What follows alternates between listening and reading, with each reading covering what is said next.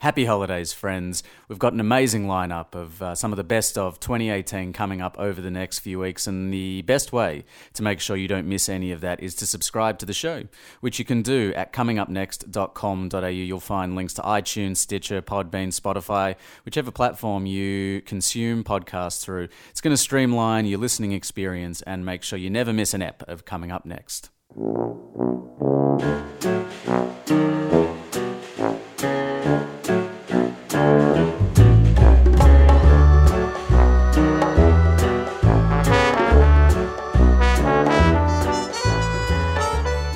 Merry Christmas, my friends, a belated happy Hanukkah, and a happy holidays in general. I hope your 2018 is wrapping up smoothly and uh, looking forward to uh, an amazing 2019 ahead. Um, kind of like throwing up a lot of ideas about how we can evolve coming up next uh, in the next year, in the next calendar year. It's kind of a bit weird to because we started the show in the middle of the year, so it's kind of like half a year of progress, I suppose. But anyway, three and a half years in. And uh, I think 2018 has been an incredible year. There's been a lot of amazing guests come on the show, people people who I never really even considered or, or thought that I would get to have the chance to have a conversation with. And uh, as is tradition at this time of year, we're looking back over the year that has been. Um, if you go back right to the f- sort of first half year in uh, 2015 when we started the show. Um, was doing a little bit like sort of clippy show things, clippy shows, doing clip shows, uh, and I felt like it was probably a little bit more. Well, I wanted to um, present, you know, some of the highlight episodes, a kind of curated uh, list. We did it last year. I think we may have even done it two years ago as well. Um, so over the next few weeks, uh, we'll be bringing you some of my highlight episodes of 2018, starting this week with uh, with legendary filmmaker Philip Noyce. But before we do, just wanted to say a big thank you to my guest from last week, Sam Barsh, who is a Grammy Award winning musician, producer, player, you name it, he does it. Um, it's a really insightful interview about uh, what the kind of status quo is for musicians, for songwriters, kind of specifically in the in the age of streaming so you can check it out if you haven't listened to it at comingupnext.com.au, where you can also find links to subscribe the show, subscribe the show, just subscribe to the show. And, you know, while you're doing the subscription, you can also, if you're feeling in a festive mood, leave a rating and a review of the show. Uh, I know it seems kind of ambiguous and like a weird thing to do, um, but it really helps to kind of keep you know the algorithms flowing. It really helps to keep uh, the show visible, and uh, and that helps me to bring you more amazing guests. Uh, and on that note, let's uh, let's roll into the first of my 2018 retrospective with legendary filmmaker Philip Noyce. Philip, you may know as the uh, the director of The Quiet American, uh, The Bone Collector, The Rabbit Proof Fence. His list of credits is insane. So when he asked uh, me to come to his apartment in Sydney while he was in Melbourne uh, about this time last year, um, I jumped at the opportunity. I know I said it's a 2018 retrospective, and it is because this episode was released in February of this year. So please kick back, uh, pop open some of that festive cheer I have heard so much about, and uh, enjoy the 2018 retrospective episode 178, I guess we'll call this of Coming Up Next, the podcast with Philip Noyce.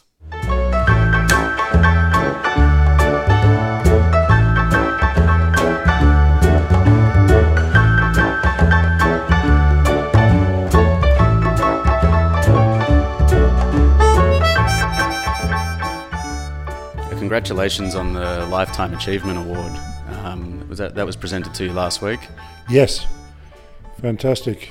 Yeah, I mean, it's uh, you know, you look back over your career, it's and it's just remarkable to see and to kind of track what you've done. Um, you grew up here in uh, in Sydney. No, I grew up in Griffith uh, until I was twelve, um, in the Murrumbidgee irrigation area, about four hundred miles southwest of Sydney. Um, then, just as I was uh, about to enter high school, we the family moved to to Sydney to Hornsby on the outskirts of Sydney. Right. Was that was that quite a culture shock for you as a young man? Uh, not really. I mean, we'd been to Sydney every Christmas holidays.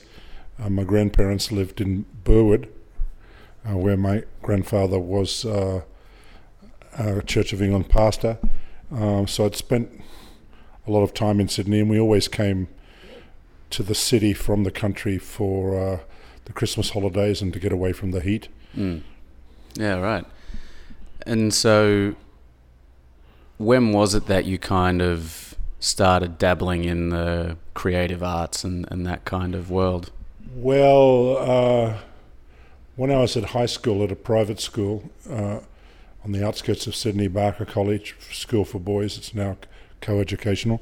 Um, in about second form, 14 years old, uh, I started to get an interest in adapting um, books to plays, um, which a group of us did uh, with uh, pretty disastrous results. You know, we get booed off the stage, um, but nevertheless, we kept trying. Yeah. Um, and also, uh, we started an, a newspaper, which was published every month. Right. They were the first dabblings. Yeah, right. Although mainly I played football and uh, and cricket.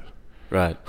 was it was it, was it something about that kind of maybe not in a like strictly artistic sense, but that kind of commun- communal, collaborative sort of effort to achieve something?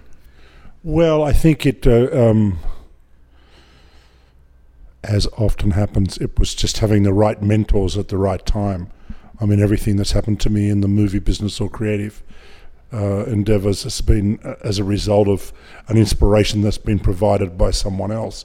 We had a uh, particular teacher at that school. He'd come from South Africa as a refugee of sorts, and uh, he uh, organised a, th- a theatre group, um, which I gravitated to, and then sort of branched out and, and did it myself.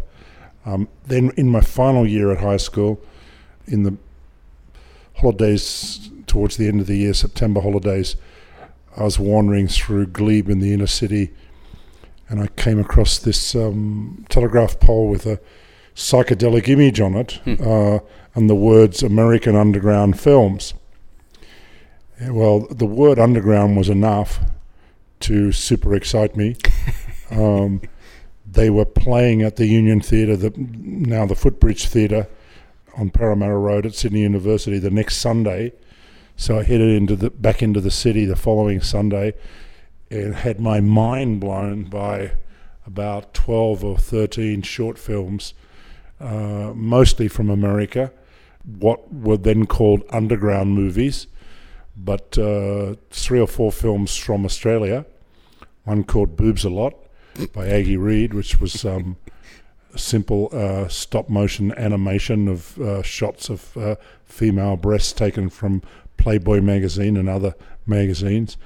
A film by Aggy Read, uh, not by Albie Thoms, and a film by a guy called David Perry. Anyway, after the screening, I mean, these, these films were not an industrialized entertainment commodity, but, but um, rather like uh, uh, works of art. Um, they were about self expression. They were made for nothing. Uh, there was a couple of animated films that used uh, direct animation, that is, draw, drawing directly onto film stock and then colouring in um, the scratches.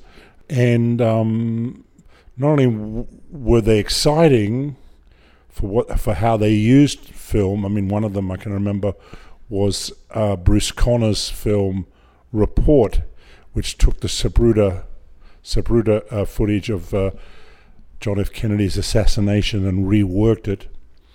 Um, another one by the same uh, filmmaker was Cosmic Ray. And I'd never seen editing, I'd never seen, I'd never experienced this kind of approach to what was called a movie. As I said, three of the films were made in Australia, and afterwards, the three guys that made them gathered in the foyer and I gravitated towards them. I saw they each had a beard. Uh, they told me they they lived in inner city houses, and uh, they they were film directors. I thought, wow, well, I, c- I can grow a beard. I'm 18. I started to grow one immediately, never took it off. And their motto was anyone can make a movie. So next Christmas, that's the Christmas after I uh, left high school, I worked for six weeks, saved some money, and then sold parts to my friends. The more money they gave me, the bigger the part they got. Oh, you mean like a role in the film? A role in the movie, Right, yeah, yeah, yeah. So the movie was about the se- sex fantasies of a teenager, Right. and for four hundred bucks, you could have the whole, uh, the whole fantasy. Um, the guy that came up with four hundred uh, was a doctor's son from Rose Bay, Right. named David Frost. No relation to David Frost, the English uh, TV commentator and compere. Um, but uh, David uh, had 400 bucks. He got the lead role, but he was a hopeless actor. Was, was Um, it was it his first time? It was his first time, my first time. I paid $25 a day to David Perry to come and photograph it on his ro- uh, wind up Bolex, and I hired uh, Clemency Waite, who had starred in a couple of Albie Thoms's shorts, to be the naked woman that was the subject of his fantasy. Right. Um, and a month later, I too was a film director. yeah. Um, and that's what I've been ever since. So how significant is it, in your opinion, to have a beard to be a film director? Well, it's worked. uh, I, I guess on a serious note, you know, is you're telling the story of a, uh, a, a teenage boy uh, and his, I guess, unfulfilled sexual fantasy, which I can only assume was just based on your own kind of ideas and fantasies at the time.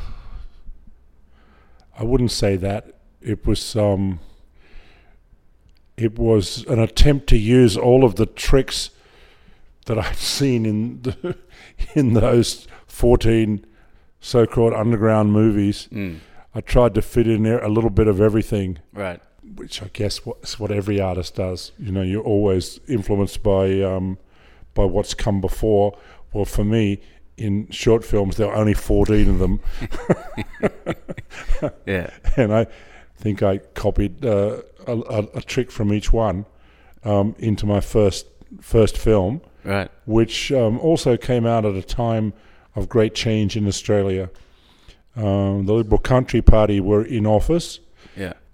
Don Chipp was the minister for whatever. I forget what he was minister of, but he was the guy that changed the censorship laws. Um, but at the time, Australia was highly censored. I mean, it was almost like Ireland. I mean, you know, they regularly would seize Playboy magazines at the airport and make a big show of it, as if it was, as if it was, uh, you know, Contraband. contraband. Um, So is this like the late 60s? late '60s, but things were sudden were changing. Yeah. Um, but when I when my film came out, I sent it to a uh, film festival in um, when I finally finished. I sent it to a film festival in Holland. At the time, in order to import films, you had to go through the Commonwealth censor. In order to export films, you had to go through the Commonwealth censor. Believe it or not. Right. So if you posted a film, they would seize it and send it off to the censor. Well, I was lucky because my film got seized, got sent to the censor. It was banned, but it was only banned from being exported. I could still screen it anywhere in Australia, but then it was up to the cops or somebody to complain to the cops, the cops to observe that it was pornographic and then and then take action.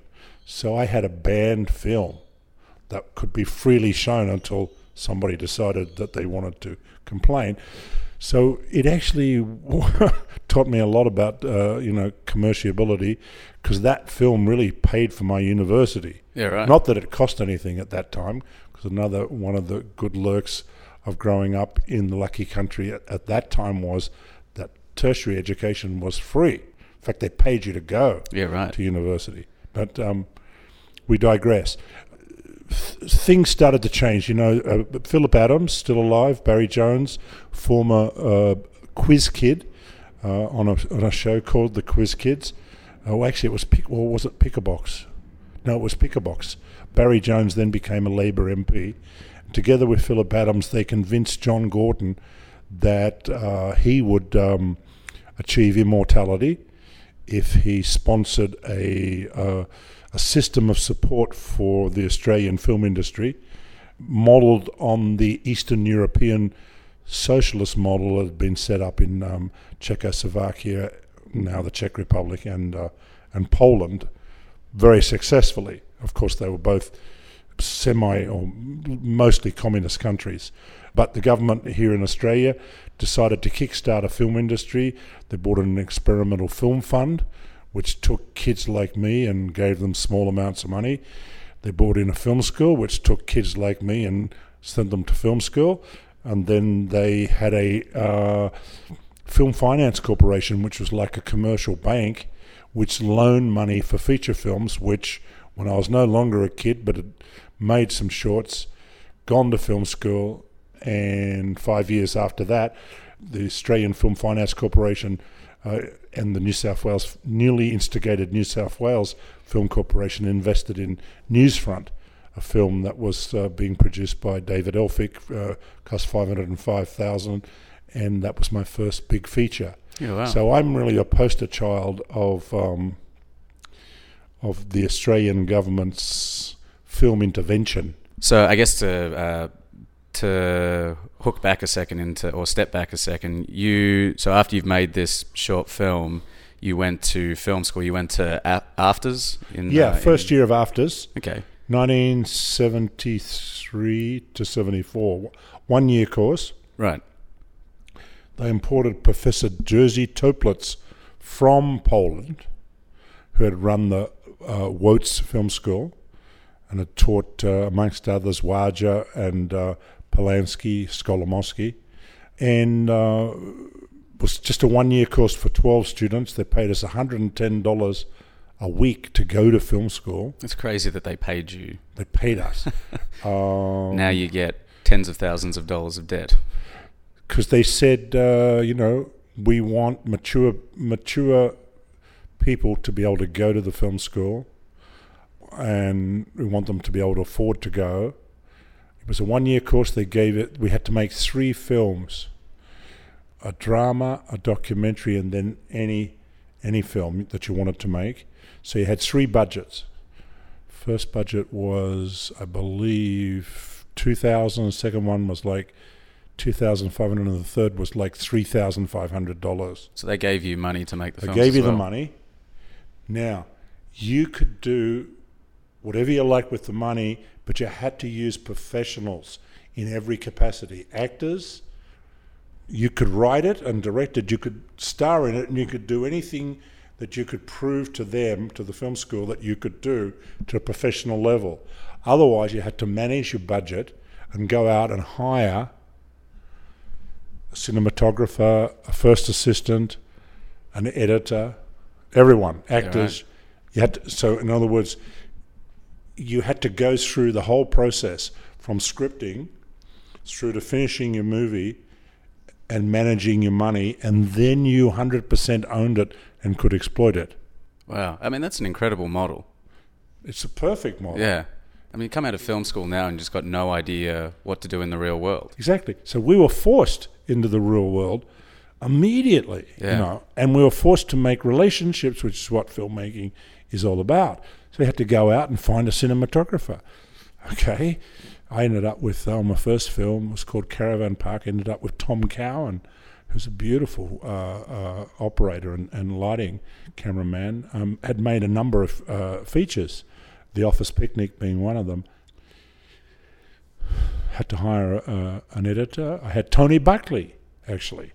Tony Buckley, who had uh, been, uh, up to that time, Australia's premier editor. He's responsible for that extraordinary uh, montage in Wake in Fright, Ted Kotcheff's film. And Tony had edited Wake in Fright. Actors, you know, we went out and, and had to engage with the cast with casting people and, and find actors. Uh, and then we could screen the movies. Well, I'd already grown up in the Sydney Filmmakers Co-op, and and uh, we'd worked the system to screen our films in non-licensed cinemas. So you know, at the end of that year, I had three films. I put them on at the uh, back at the Footbridge Theatre where I'd first, you know, been inspired to make movies, and I had made a film uh, about a biker and a hippie. It was called Castor and Pollux. It was a documentary. Uh, it became notorious because of some of the sequences that I'd shot with this biker gang called the Finks. And I hired that Union Theatre for about $80 a session. I charged $2.50, had 10 sessions, and, no, and the 600 seats were sold out every time. Mm. So, I mean, in the one year I had a complete, complete um, uh, uh, schooling in f- film 101 from concept through to uh, you know recovery of money. Well, it was all ours. We didn't have to pay the film school back. Later on, they decided that they wanted to own the movies, Right. which I think was a big mistake because you need, you know, every student who's making their film school film needs to feel that that is not just their entree card, but their living, because every film is your living. You know, and I don't know why they changed that. It was that was silly. So I guess you know, uh, not only are you having this great kind of practical experience uh, as a filmmaker, as a director, you know, you're also afforded this amazing networking opportunity. And I assume you're kind of, well, uh, maybe I should ask: Are you given the resources to go and find these people, or is it kind of a lot of cold calling? And then does it kind of set you up with a network of people beyond your film school Yes, years? it did both. I mean, you had to go out and find people. If you couldn't find them, there were uh, employees of the film school on hand to suggest people. But yeah, I mean, it was it was all about networking.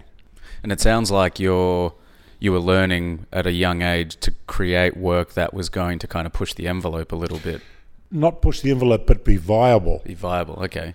You were learning. I mean, you know, there we are, 1973. You know, you're going to film school. Where you, you've got three three chances there to make movies that maybe can take you to the next level.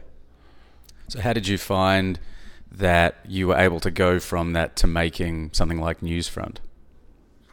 Well, uh, again, you know, uh, it was not just um, it was not talent, and it wasn't. Uh, it was all about opportunity. And at that time, as now, there was uh, cradle to grave government support uh, for the arts. It had been uh, increased by the Whitlam Labor government that came in in December 1972. Actually, just about now this being December. Whitlam had come in, he'd expanded the work of the two previous prime ministers and uh, increased funding to the arts, uh, which now extended through all aspects of Australian society through the Australian Council for the Arts. Extensive uh, support for uh, theatre groups and community groups, poets, painters, writers, you know, a very extensive uh, model. And with the film industry, they in, they'd introduced an in-between stage. So for those people who are uh, graduating from the experimental film fund first shorts, but were not yet ready to make a feature, they had this um, this other in between. I forget what it was called, but basically it gave up to 20, 25,000 for longer short films. And I made a film called, I applied and got 25,000 to make a film called Backroads, which ran 60 minutes if you ran it at 25 frames a second, but it was a feature film because it ran 61 minutes if you ran it at 24 frames a second. Um, and so it ended up as a feature film with uh, David Stratton premiering it at the Sydney Film Festival. And uh, then it ran at the Longford Cinema, which was a cinema supported by the Australian Film Institute down in Melbourne. And we even sold it internationally. Uh, it went to um, to the to the Scala Cinema, which was an independent uh, cinema in London, and ran there for about nine weeks. What was the what was the process of making that film like for you? I guess now in reflection. Well, you know, it was it was a dream. It is based on a on a short story by um, John Emery, a South Australian writer. I'd adapted his short story Caravan Park as my first project at the film school, and now uh, together with him, I adapted uh, another short story, and then cast it. Basically, it was the story of um, a black man and a white man who meet up in the outback, steal a car, and travel across country towards the coast, picking up people as they go, and eventually it ends up in, in tragedy. Um, but um, a lot of the film was improvised by the two lead actors, Billy Hunter and, and, and Gary Foley. But, you know, it was a dream in as much as uh, there was complete freedom to do what you wanted. That was what we had, what we grew up with in Australia. You know, not like say the Hollywood model where you where you're making films that have to feed into a system that's been uh, that's a road that uh, a tightrope or or, or a um, gauntlet that you have to run that has its advantages, which is that you know Hollywood sells the movies all around the world. We were still establishing how we were going to sell our movies in Australia, so there weren't any rules really, Mm. and you weren't running a gauntlet at all because um, um, You weren't really answering to anyone. yeah, you weren't Yeah. answering to anyone but yourself. But but in, I mean, the film was relatively successful, but it was also sort of a failure in a sense. And like every film that you that I've made ever from then to now, you know, it was a, a giant learning experience. Right. What was the was there a particular part of the filmmaking process that really gave you buzz that you, you really enjoyed sort of I guess over all the uh, any other parts? I was interested at that time and at film school in exploring Australian argot, the Australian uh, accent and language, and the individuality of the language. We did have uh, drama in Australia, but not much.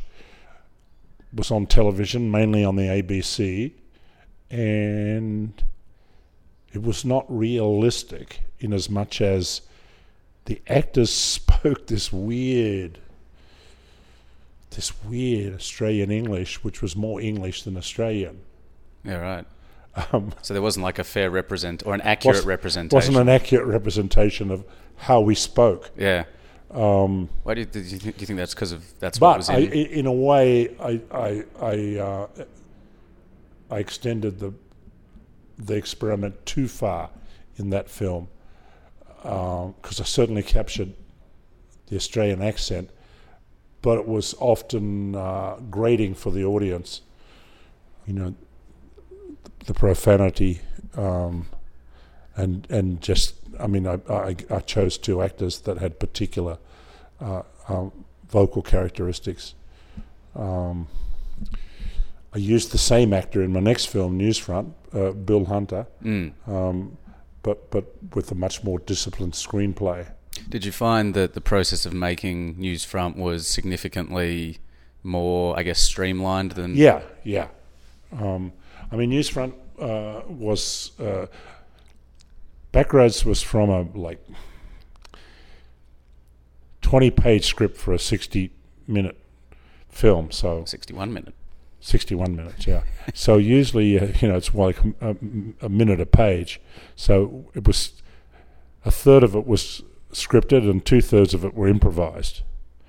Um, whereas Newsfront was the opposite. It was a 200 page script that ended up as a 110 page, 110 minute film, of which uh, 12 minutes was newsreel footage. So Right. we only shot 100 minutes. Yeah. Um, so yeah, it was it was uh, very disciplined. It was uh, you know a five hundred and five thousand dollar movie, uh, which took me to a completely different level. uh, because there we were back recreating Australia as it was in the years 1948 to 1956. I was lucky to be handed the gift of what essentially was quite a radical idea pre Woody Allen Zelig. You know, the idea uh, developed by David Elfick was to take newsreel footage, um, which was appropriate to this drama about the story of two newsreel companies operating in Australia before television, and to use the newsreel footage within the f- and blended with the fictionalized story. So the characters stepped into the newsreels that they might have shot at the time. Um, so the film opens, for example, with the arrival of uh, a migrant ship to Australia that's being covered by two newsreel companies, and 75% of the sequence is newsreel footage shot at the time. Um, and so on throughout the movie. So that was a radical idea. I was really lucky to be the director of that movie um, because it gained a lot of uh, um, uh, attention all around the world. And in Australia, with the brilliant campaign from uh, Roadshow and Village from Village Roadshow, you know, it was a, it was a financial success. The interesting thing about that era of uh, the uh, early, well, the 70s really, uh, which was the first years of the new wave, interesting thing was that the audience um, was so hungry, the Australian audience, to see themselves. They were like babies looking in the mirror, just fascinated with their own image, because it was an image and a sound that they had not ex- otherwise experienced. Particularly given the fact that uh, so many of the films were set in the past. So it was uh, like Caddie, like Picnic at Hanging Rock, uh, like The Getting of Wisdom. They were uh, films about Australian, or you know, about what it, that define what it was like to be an Australian and turned a microscope on our past. So we're looking back, and the audience couldn't get enough of it. I mean, we could make the films for between two and five hundred thousand dollars, and they were time after time returning their money in Australia alone. That changed as as uh, time went on, um, and so did the type of movies that were being made. Mad Max being in, in the late 70s, being uh, the big change. I met George Miller in Melbourne at uh, a film school, a month long film school organised by the Australian Union of Students, where that was uh, being uh, organised by um, Nigel Buesst, uh, one of the independent Melbourne filmmakers, uh, famous for a number of films. Uh, one was called Squizzy Taylor, about the notorious um, criminal in Melbourne. Another was called Come Out Fighting, uh, a boxing movie. But Nigel was the professor or the teacher of this film school. I got, because I knew how to load a 16 millimeter camera, I got a job as uh, a tutor. And uh, there was three groups of uh, 10 students. And in my group were two guys, Byron Kennedy and George Miller. Byron had won some 8 millimeter competition um, on the Mornington Peninsula, and so he got a, a spot in the film school. And George Miller had won a 30 second silent movie competition at the University of New South Wales, so he was there. Anyway, uh, Nigel set us up uh, with uh, each group with one roll of film, two minutes 45 seconds of black and white film, a hand wound uh, 16 millimeter camera, and the first um, lesson was you've got one roll of film, you've got to go out and you've got to film a meeting, a chase, a confrontation, and a resolution on two, in using two minutes forty five of film. So they go out. I didn't go with them. They all went out by themselves. They sorted out who was doing what. In my group, Byron became the cinematographer. George became the director. Anyway, the groups come back. First group, we look at it. It just doesn't make any sense. Second group doesn't make any sense. And they put on George and Byron's film, and it was like a primer of uh, cinema language. You know, it didn't need any editing except for the uh, stop frames that were overexposed, where they'd stopped each shot. It was shot in order, and it was absolute. Uh, the it was absolutely defined the grammar of a meeting, a chase, a confrontation, and a resolution. There it was. Yeah. Um, It sounds like the kind of the script for the, the latest Mad Max film as well. it was lightning in a bottle. yeah.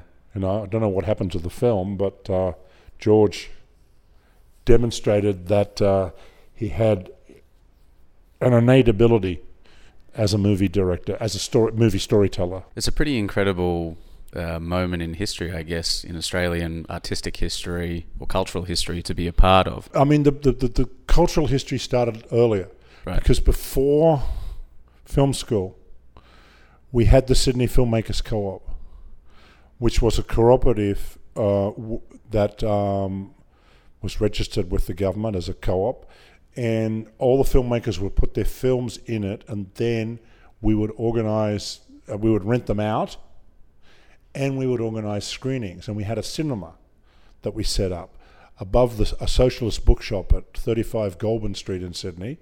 It was on the third floor. It was completely unlicensed. It was a fire trap, uh, but it held 150 people, and we had screenings every Sunday Yeah, wow. at 7:30 of new films introduced by the filmmakers that eventually became so popular that we were running 7 days a week.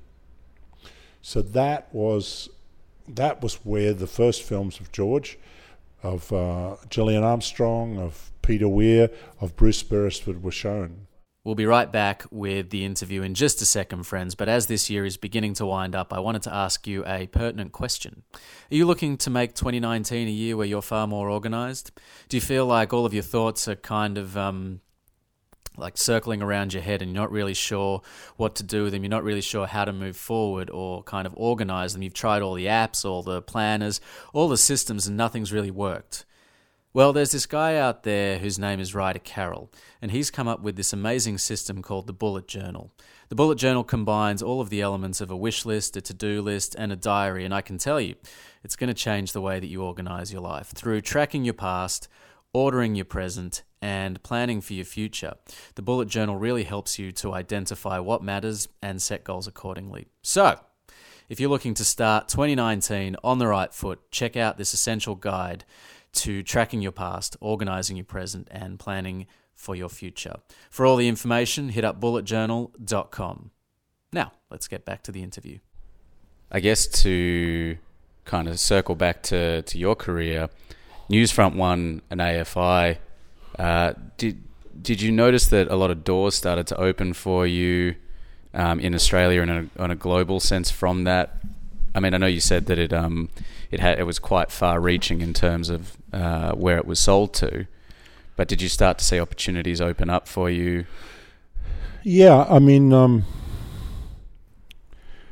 we in Australia uh, we had a we had a very um, aggressive distribution company that had um, uh, that originated in Melbourne. That's Village Roadshow, um, and had partnered with Tim Burstall on a number of films um, in the late '60s, of which uh, Stork was the first. It was a, uh, a comedy starring uh, Bruce Spence. Um, and then uh, Graeme Blundell starred in a movie called The Adventures of Alvin Purple, also directed by Tim Burstall and distributed by Roadshow and you know Village Roadshow. And uh, both of those films were big successes. And, and Roadshow became the primary distributor of Australian movies. They still are, really. So I mean, every everything was happening everywhere. It wasn't like things opened up for me; they opened up for everyone. Everyone was doing it. um, Bruce Beresford, for example, was making one and a half films a year. Yeah, wow. During that period, you know, um, he was the most economical of us all, uh, using French method of directing. You know, he'd shoot what he needed and only what he needed, and not the American method where you shoot every you shoot the whole scene on close up and wide shot and mid shot. Bruce would only shoot that part of the scene that he th- knew he was going to use, and no more. Um, so he was very economical. It was a magical era because we could make the films so cheaply and because the audience just couldn't get enough of themselves. What year did you make the move to the States? Well, uh, move to the States came a lot later. Byron and George came back to Australia flush from selling um, Mad Max, and um, they decided that despite all the offers they'd received overseas, that they wanted to base themselves back in Australia. They bought the Metro Theatre in Orwell Street, King's Cross, and set up uh, a studio modelled on Francis Ford Coppola's Zoetrope, where the where Coppola's idea had been to bring in a number of writers and directors in a sort of a film collective, set them free to work, and then watch the results. He employed about 10 of us, directors and writers, myself, um, Chris Noonan, who would go on to make Babe with George, um, John Duigan, uh, Margaret Kelly as a writer, just to name a few. And together with um, Terry Hayes, we set out to remake Australian television, starting with uh, a six part series about the fall of the Whitlam government called The Dismissal, that was directed by five different directors, that we sold to Rupert Murdoch's Channel 10. And using the same model, we then uh, developed about five or six different miniseries over the uh, ensuing six or eight years. The Cowra Breakout, which was the story of uh, the escape by a thousand Japanese prisoners from a prisoner of war camp in the Australian countryside, the real story. Vietnam, which was the story of Australia's misadventure in the Vietnam War, uh, which starred Nicole Kidman, amongst others. Um, that was one of her breakout parts, wasn't it? Yeah, uh, Bangkok Hilton, which was about the imprisonment of some Australians uh, in Thailand for drug smuggling, and so on. And uh, mostly, except for the first one, these were 10 hour miniseries that were screened in one week. Monday was three hours, Tuesday was two hours, Wednesday was two hours, and then the big bang finale of three hours came on Thursday. It's so the like commitment event. from the audience was gigantic, Yeah. as well as the exploration of storytelling was uh, humongous, because we had to hold our audience through such a commitment, which was um, just an extraordinary filmmaking school. Because uh, they have got choice when you're watching TV, not as many choices as we have today, naturally. Um, There's only, what, maybe three or four had- other you know, there- choices. there was not even SBS at the time. It, I mean, it was virtually yeah, Channel 9, 7, 10, and 2. That was it. There were four choices. Still, you had a choice. um, uh, not 400 as you've got now, Yeah. which, which is even harder. Uh, but, you know, an extraordinary filmmaking school. While a whole, a whole group of us were making television, George was working with Terry Hayes on the second Mad Max film. And then they decided, with the introduction of a new funding model by the federal government, um, a model that was based on tax minimalisation, um, they decided to also uh, try and produce features. The first of which was um, John Duigan's film. Duigan, I think, made three films with Kennedy Miller, one of which also starred uh, Nicole Kidman. And then I came back from America with a novel under my arm that had been given to me by the American uh, director and, and, producer Tony Bill, which was a novel called Dead Reckoning, which uh, told the story of uh, of uh, a couple caught at sea in a conspiracy and uh, that became Dead Calm. Previously, the film had been um, uh, sort of a quarter shot by Orson Welles off the coast of uh, Yugoslavia, off the coast of, uh, of Istria, back in the 1960s. But when Laurence Harvey, who played the lead role that was in my film, played by Sam Neill, died of cancer, um, Orson, uh, along with a number of projects, had had um, had abandoned the film. I told the story to George and and Byron, and uh, oh wow, did I tell it to Byron or was Byron? No, Byron wasn't there anymore. Byron had died tragically in a helicopter crash mm. the year before and and and now um, um, Doug Mitchell had stepped up and become George's partner.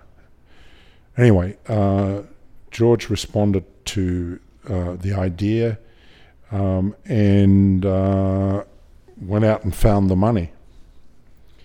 That was a film that was shot in 1987 and came out in 1989.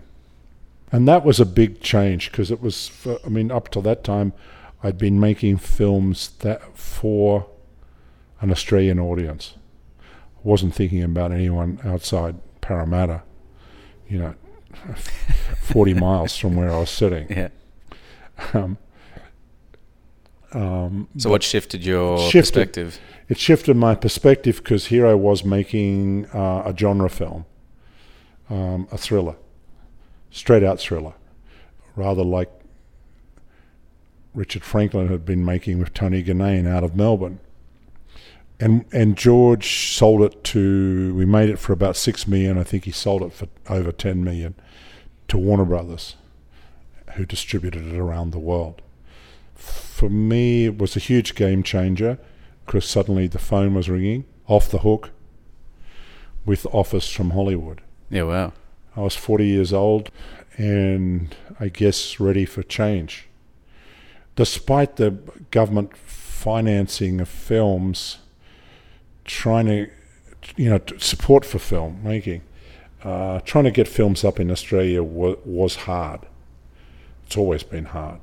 Um, there's never been enough money to go around, and thinking about the possibilities, I couldn't see a certain future. But I knew from having visited Hollywood a few times that um, there there was a pipeline there there was a voracious appetite for material, for ideas. It's always been the hallmark of Hollywood that they'll take people in from anywhere, whether it's Germany, Korea, Japan, France, Italy, England, Australia, New Zealand, anywhere. If they've got a new way of looking at the world, then they have a valuable commodity um, which is unique vision, which is what what we all go to the movies for, and you know that constant influx of uh, of disparate uh, nationalities, and and in our case, South Pacific sunglasses, you know, has been has been the lifeblood of the American movie making machine. But um, the other thing that I coveted was a machine that could sell the movies to people, that took the uh, the hardship out of making movies, Because for us, it had always been a case of okay, you've got to make the movie, but then you've got to sell it. you know, um, yourself. Hollywood machine had already colonized the whole world, Mm. convincing them that Hollywood's version of reality was more relevant and certainly a lot more fun than their own reality. Yeah. That's the huge uh, colonizing effect of the city state called Los Angeles. So, what was it like to kind of step into that from what you'd been used to? Well, it was uh, it was a different form of of dream, in as much as uh, you know the I I came over and immediately uh, was signed up to do uh, Patriot Games at Paramount. I mean, I'm working with Harrison Ford. Yeah. Uh, Steve Zaillian, although he was an un- unknown at the time, you know, has been employed to rewrite the script. I mean, it's uh, You're just like, what the hell four, is this? four What's weeks after on? we start filming. You know, they bring the first trailer out to the set. You know, and a week after that, it's on screens all over the world. The trailer, I mean. Yeah, yeah. I mean, it was it was unreal, really, because it was the height of the studio system. It's not like that anymore, and it was the tail end of that system. But there was within the parameters that had been set up by the by the by the studio, um, there was relative freedom until you fucked up. You know, um, they let you do what you wanted to do. Nobody told you how to shoot a scene. I mean, ha- Harrison was the most interventionalist of anybody that I was working with. The studio just wanted to support the director's vision. I remember we shot one sequence in Patriot Games uh, early in the process. Was an assassination sequence where um, an Irish Republican, uh, one Irish Republican faction, kills several members of another faction at a farmhouse. And I'd shot the sequence more like a, a music video, and Harrison saw it and was uh, aghast. but the studio stepped in and supported me completely, you know, and settled him down. So the new part of the equation that I was introduced to was uh, the test screening process, which had been a part of the Hollywood filmmaking machine since the 30s. Since just after the end of the silent era, they were taking films out of town, usually as far as Huntington Beach or somewhere within drivable distance of Hollywood, and testing them. So this was nothing new, but what was new was the application of computer driven information that had been revolution that had been invented by uh, a guy called Joe Farrell uh, from NRG National Research Group, and he had developed a series of questions and that were asked of the audience immediately after they'd seen a movie and then with the help of a computer he was able to supposedly diagnose your movie like a doctor would diagnose a sickness. Right. Right. This movie, the audience are obviously, you know, want this and Yeah. they're getting that. At this moment, they should be here and they're asking this, but this is what you're telling them. Mm. Um, It sounds And- like the beginning of the end. Well, yes and no. Uh, but at the time at Paramount, Joe held an enormous sway. He had diagnosed correctly the malaise that was at the heart, or the tail, in fact, of um, of um, uh, Fatal Attraction. And he said that you know we need to there needs to be no ambiguity about the morality of this piece, and there needs to be absolute res- uh, retribution. So they reshot the ending, and the rest is history. The movie went through the roof. Mm. Um, so Dr. Joe Farrell was the professor of all, and he his questions that he worked out in the in the uh, in the 80s and 90s are still the questions that are asked by the successors to his national research group. The big one now is called Screen Engine. They're asking the same questions.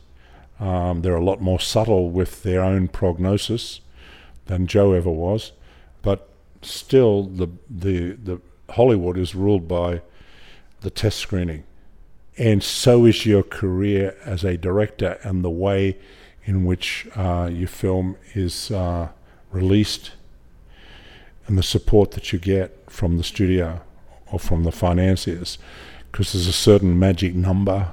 It's about 75 out of 100. If you score above 75, they let you do what you want. If you score below 75, then they try and put band aids all over your movie. Yeah, right. Yeah. so, I mean, what was the difference for you, like in in terms of working with someone, you know, people like Harrison Ford, these kind of people who were at the top of the world? Was there were there any kind of, I guess, inner challenges for you on a confidence level or anything like that? No. Uh, there was no challenge. To, well, I guess there was a challenge to my confidence because I can certainly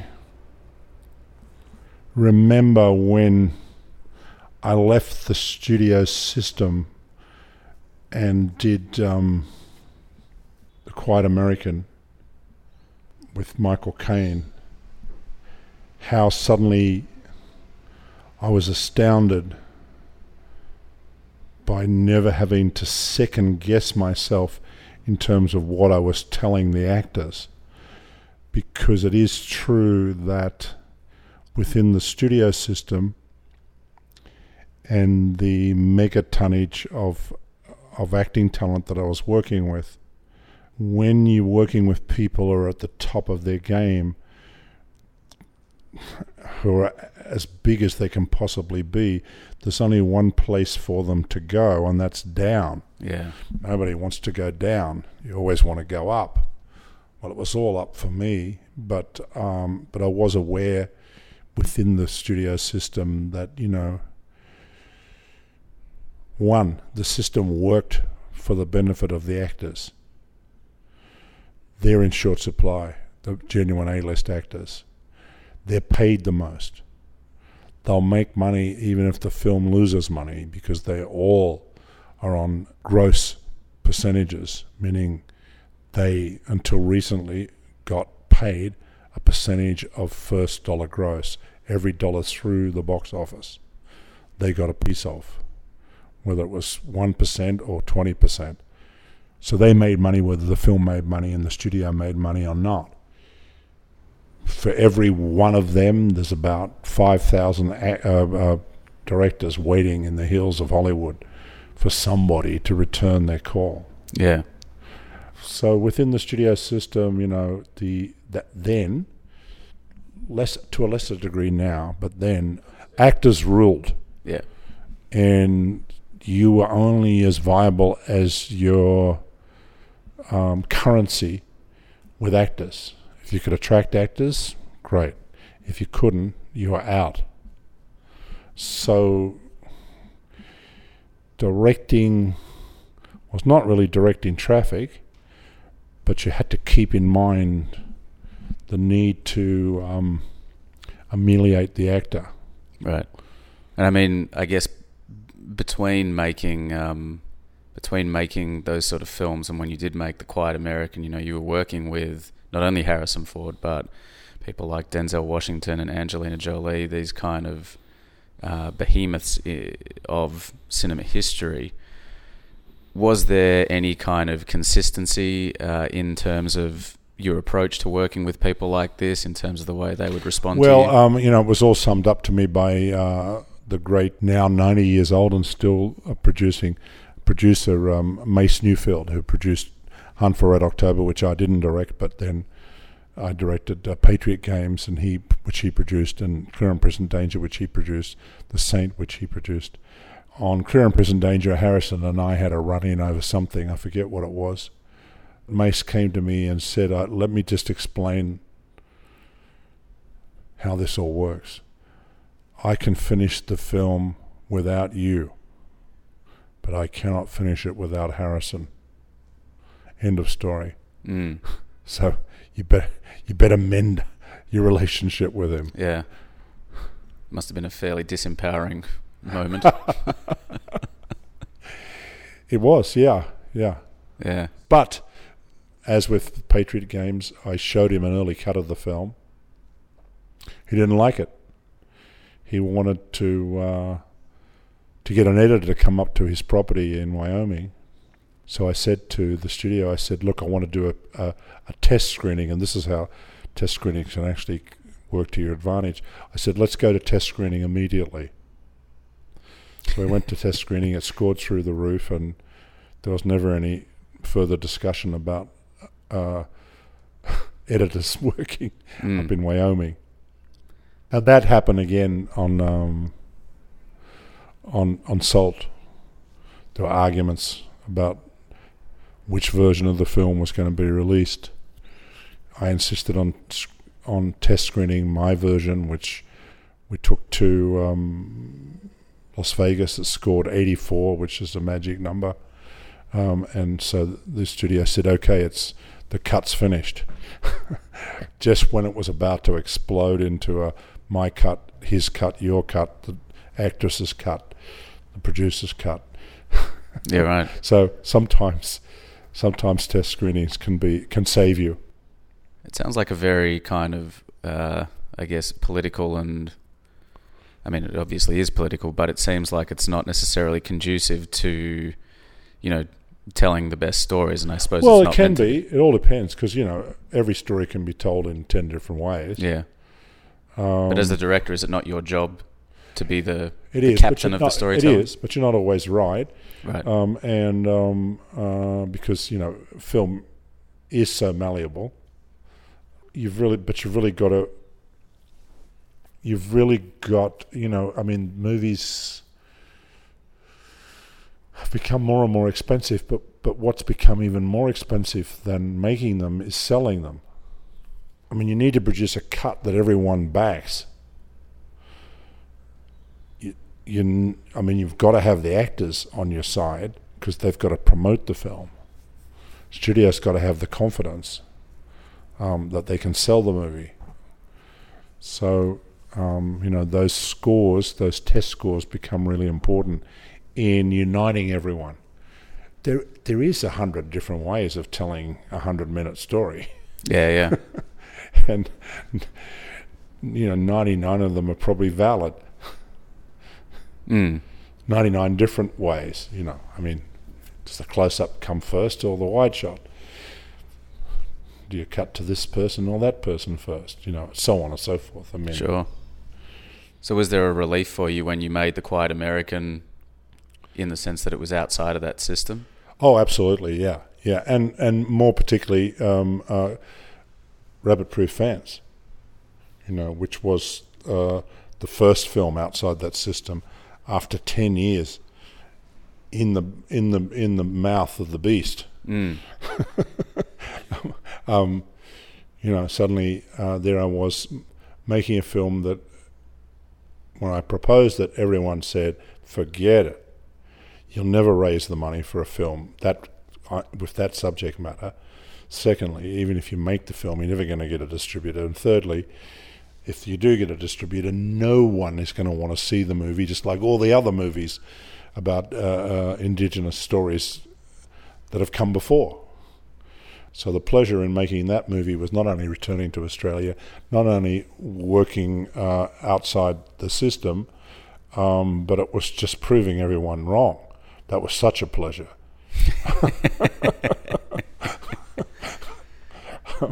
Was there was there a noticeable change in the Australian film industry from when you'd left? Not not really. Uh, they're the same people working. They were just more experienced. But you don't need need that much skill to make movies. It's all about imagination. You only need a little bit of experience. Right.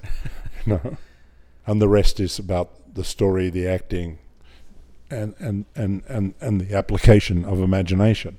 Did you feel a difference in yourself uh, from you know say when you made Newsfront to when you made Rabbit Proof Fence? you know, you said that every every film taught you lessons and still continues to. So I guess how much more efficient or confident or whatever did you feel?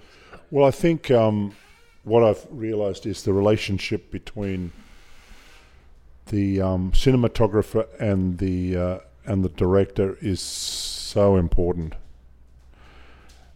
And with time, I've realised that the cinematographers really are the teachers. They're the ones that pass on the how to do it to the director because they do it five times a year. We do it once every five years. Yeah. and um, you know they they they've learned from loading film, from being um, uh, focus pullers, from being um, camera operators. And I only realized this recently when I went to a cinematographers film festival in Poland, Camerimage. So I was forced, in looking at films, to look at them from the cinematographer's point of view. And I realized how sacred the bond is between a director and a cinematographer. And how, throughout my career, from the time I was at film school, I was taught by the cinematographer. So, in coming back to Australia, um, I brought with me uh, Chris Doyle, one of the great operators and lighting cameramen ever to have come out of Australia. Of course, he's famous for his collaboration with the Hong Kong director Wong Kar Wai um, in a number of films. Chris always operated himself, and he had a he has a unique lighting style. So, when I came back to Australia for those two films, I was working also with one of the preeminent independent cinematographers in the world at the time. Did you feel as though there was a different response to you as a as a filmmaker, having gone and worked with the sort of the top people in the studio system? You know, it's funny. Uh, people, I, have never claimed the title of um, a film by, because I think that the words "directed by" are all that you need to have absolute authority on a movie. And whether you're a beginner or you've made 15 or 16 or 17 films, it's funny how people turn to the so called director and give them enormous uh, latitude. Um, it's how the system is meant to work, and it's the only way it can work, for better or for worse. So, no, I didn't, didn't see much difference between people's attitudes towards me when I was making Newsfront, uh, or, you know, 15 years later when I was making Rabbit Proof Fence. So I guess to kind of fast forward a little bit, um, you know, to start looking at the the TV era and the way that television sort of changed in the mid 2000s and changed the landscape, and you were kind of on the crest of that with the you know shows like Revenge. How did you feel? You know, you, you've said a couple of times that the studio system has changed significantly since the early 90s did you feel like the TV system was starting to become more like that? Well, the, the, the TV has changed, but I haven't been working a great deal in the areas where it's significantly changed, um, which is the advent of streaming services like uh, Netflix, Hulu, Amazon, and so on. Um, almost all the TV work that I've done has been for traditional network television. And as we sit here at the end of 2017, there's never been more opportunity to make uh, groundbreaking drama than there is at the moment in in television all over the world. As well as traditional networks, we have basic and premium cable like a, like um, uh, Showtime and, and HBO, and then we've got these streaming services, all of whom have discovered that there's a voracious appetite for scripted drama and an audience who just uh, can't get enough of new ways of telling stories and new stories being told. So it really is a golden era at the moment. But I must say that I've not, you know, I've been making uh, um, pilots and, and, and series mainly for traditional networks. Revenge was made for ABC. I've done a lot of work for Fox, um, some for NBC, and only one premium cable show, which was um, Brotherhood for Showtime, a series that starred the Australian actor Jason Clarke, first brought him to the attention of, of, of America. But it's a, it's um, it's a great tri- time to be telling stories, film stories, Mm. on film, and and through the medium of television and and and and uh, streaming services. I mean, a, a, a company like um, Netflix, you gotta you can't believe what it's like. It's like Grand Central Station every day Yeah.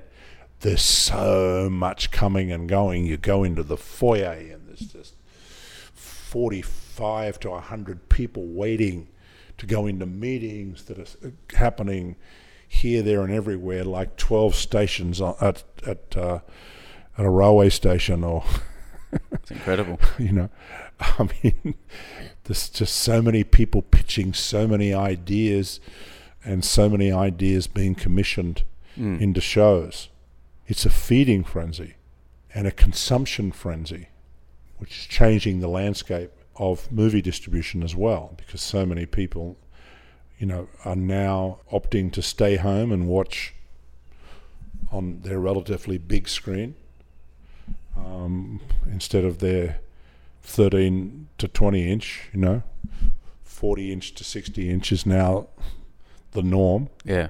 Great sound, surround sound, and people are opting to stay at home and choose from 4,000 possibilities on Netflix Yeah.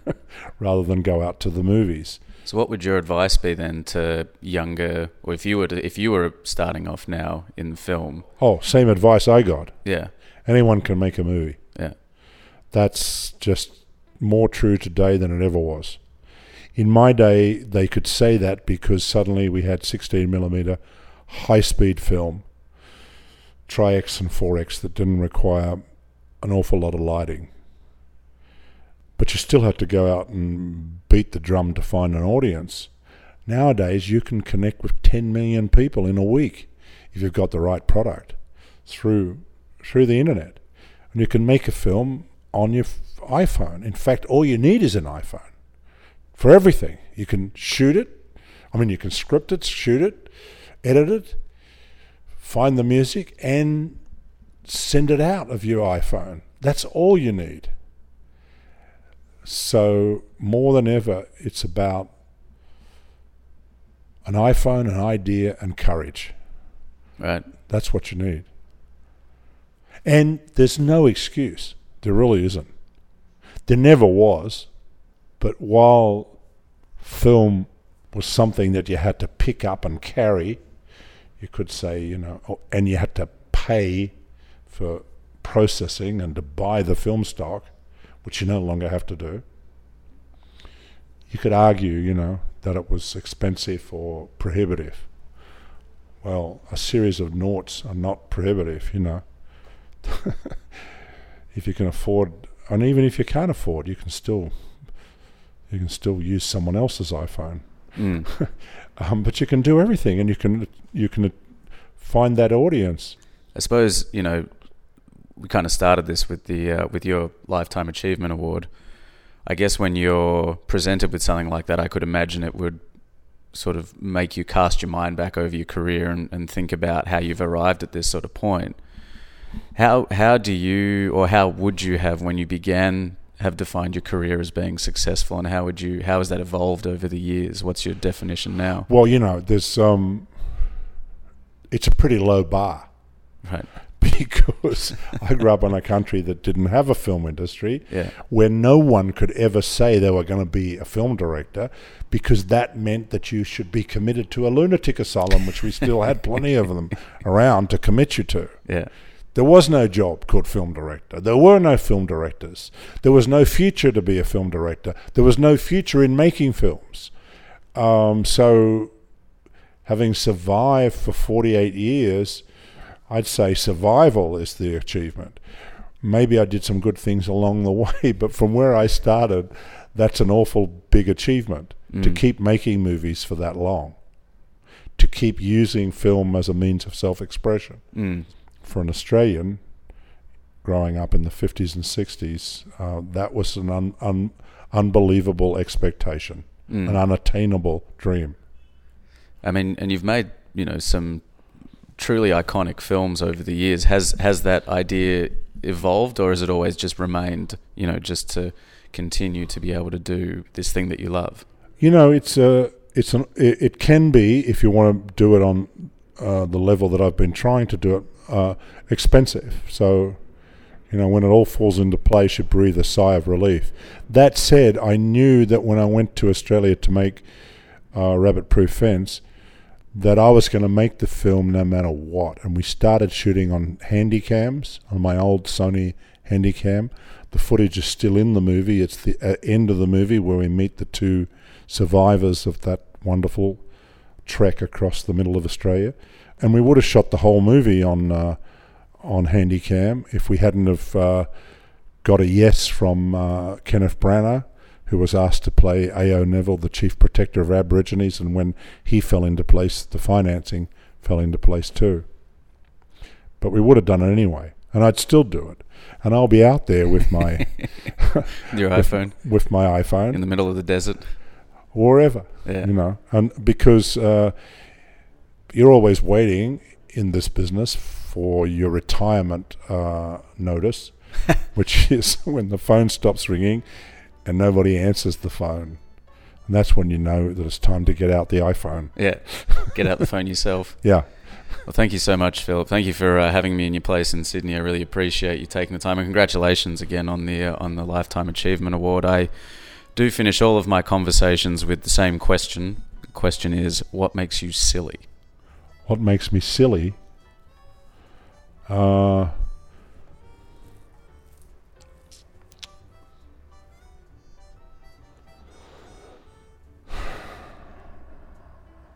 silly.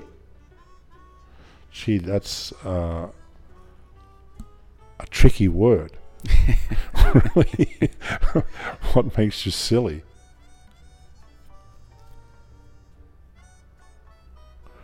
What does silly mean? Does it mean crazy? Does it mean mad? Does it mean angry? Does it mean joyful? I mean, what makes me silly, I think, most of all, is when I see an idea, any idea, that um, reinvents something for me. You know, something original, whatever it is. When I see original vision, that's when I get really excited, and that's when you feel good about being a human and good about being alive, and uh, that's that makes me giddy, Yeah. which I suppose is silly. Thank you so much, Phillip. Okay, thank you.